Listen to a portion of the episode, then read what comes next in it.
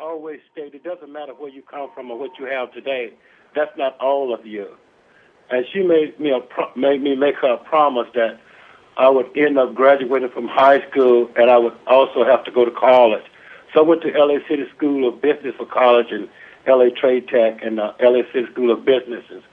And that helped me a great deal when it came down to uh, what was the difference when I was a kid and what is the difference with Richard Williams now.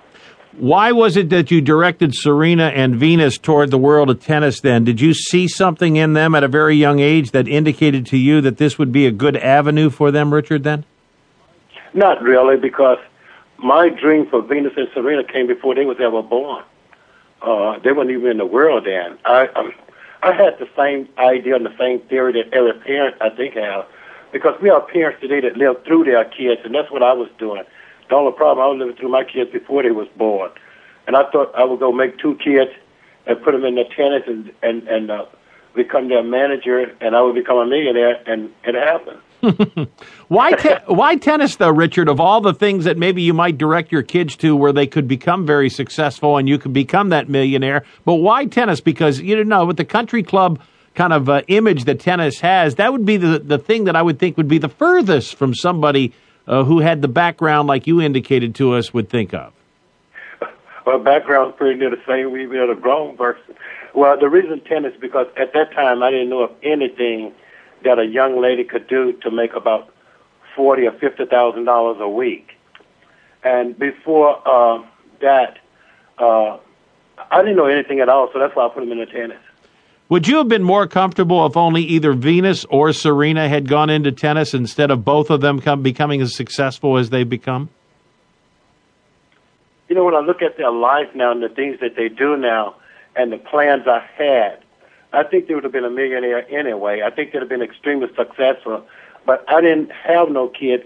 I didn't have Venus and Serena. And I had one son at that time, and and uh, uh, so I always had plans for any child came in the world. I would always have two years of my income put away so that my kids wouldn't have to suffer. But they'd have been very successful at everything that they do.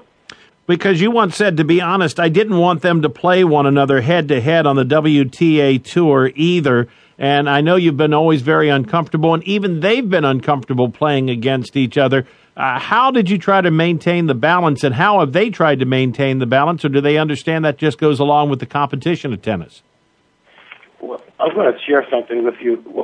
One of the strongest love that I was seeing on this earth is sister's love. And that sister love was something that was implanted in them. And my mom taught me when I was a boy that the University of UCLA, where I went to attend college when I was very young, that it was not the strongest or the best institution, that the strongest institution was family. So I taught my kids the same thing, the link of family and the importance of family. And what was really interesting along with those days that uh, back in 19, uh, uh, gee, I think it was 89, uh, 87, I met Mr. Leland Hardy, and he had the same idea. So he would uh, uh, bring a lot down, a lot of mathematics to help Venus and Serena, and he would help them with fun language and and with all the things that, that he helped me with, and my, my ex-wife helped me with, and I did. I think it brought about the strongest uh, bond of sister love that a person could see, and that's why I didn't want them to play against each other. And that's why I think every time you see them play, that you've seen some of the worst tennis that they've ever played in their life. you know, you're right about that, Richard. Uh, you're absolutely right about that. When I've watched them play, they just don't look as comfortable as they do when they're playing against somebody else. I was uh, interested in knowing uh, how good of a tennis player were you because you taught yourself to play tennis by reading books and watching videos. So, how good were you, Richard, as a player? Uh, as a tennis player, I was no good at all when I first started trying to play. Matter of fact, they had a song about me and the song was someone have to win, someone have to lose. No, Richard lose all the time. I just taught myself how to do. it. I'm a self-taught man on everything I do. And also, when it came to the girls, uh, you taught them in the early part of their careers, did you not?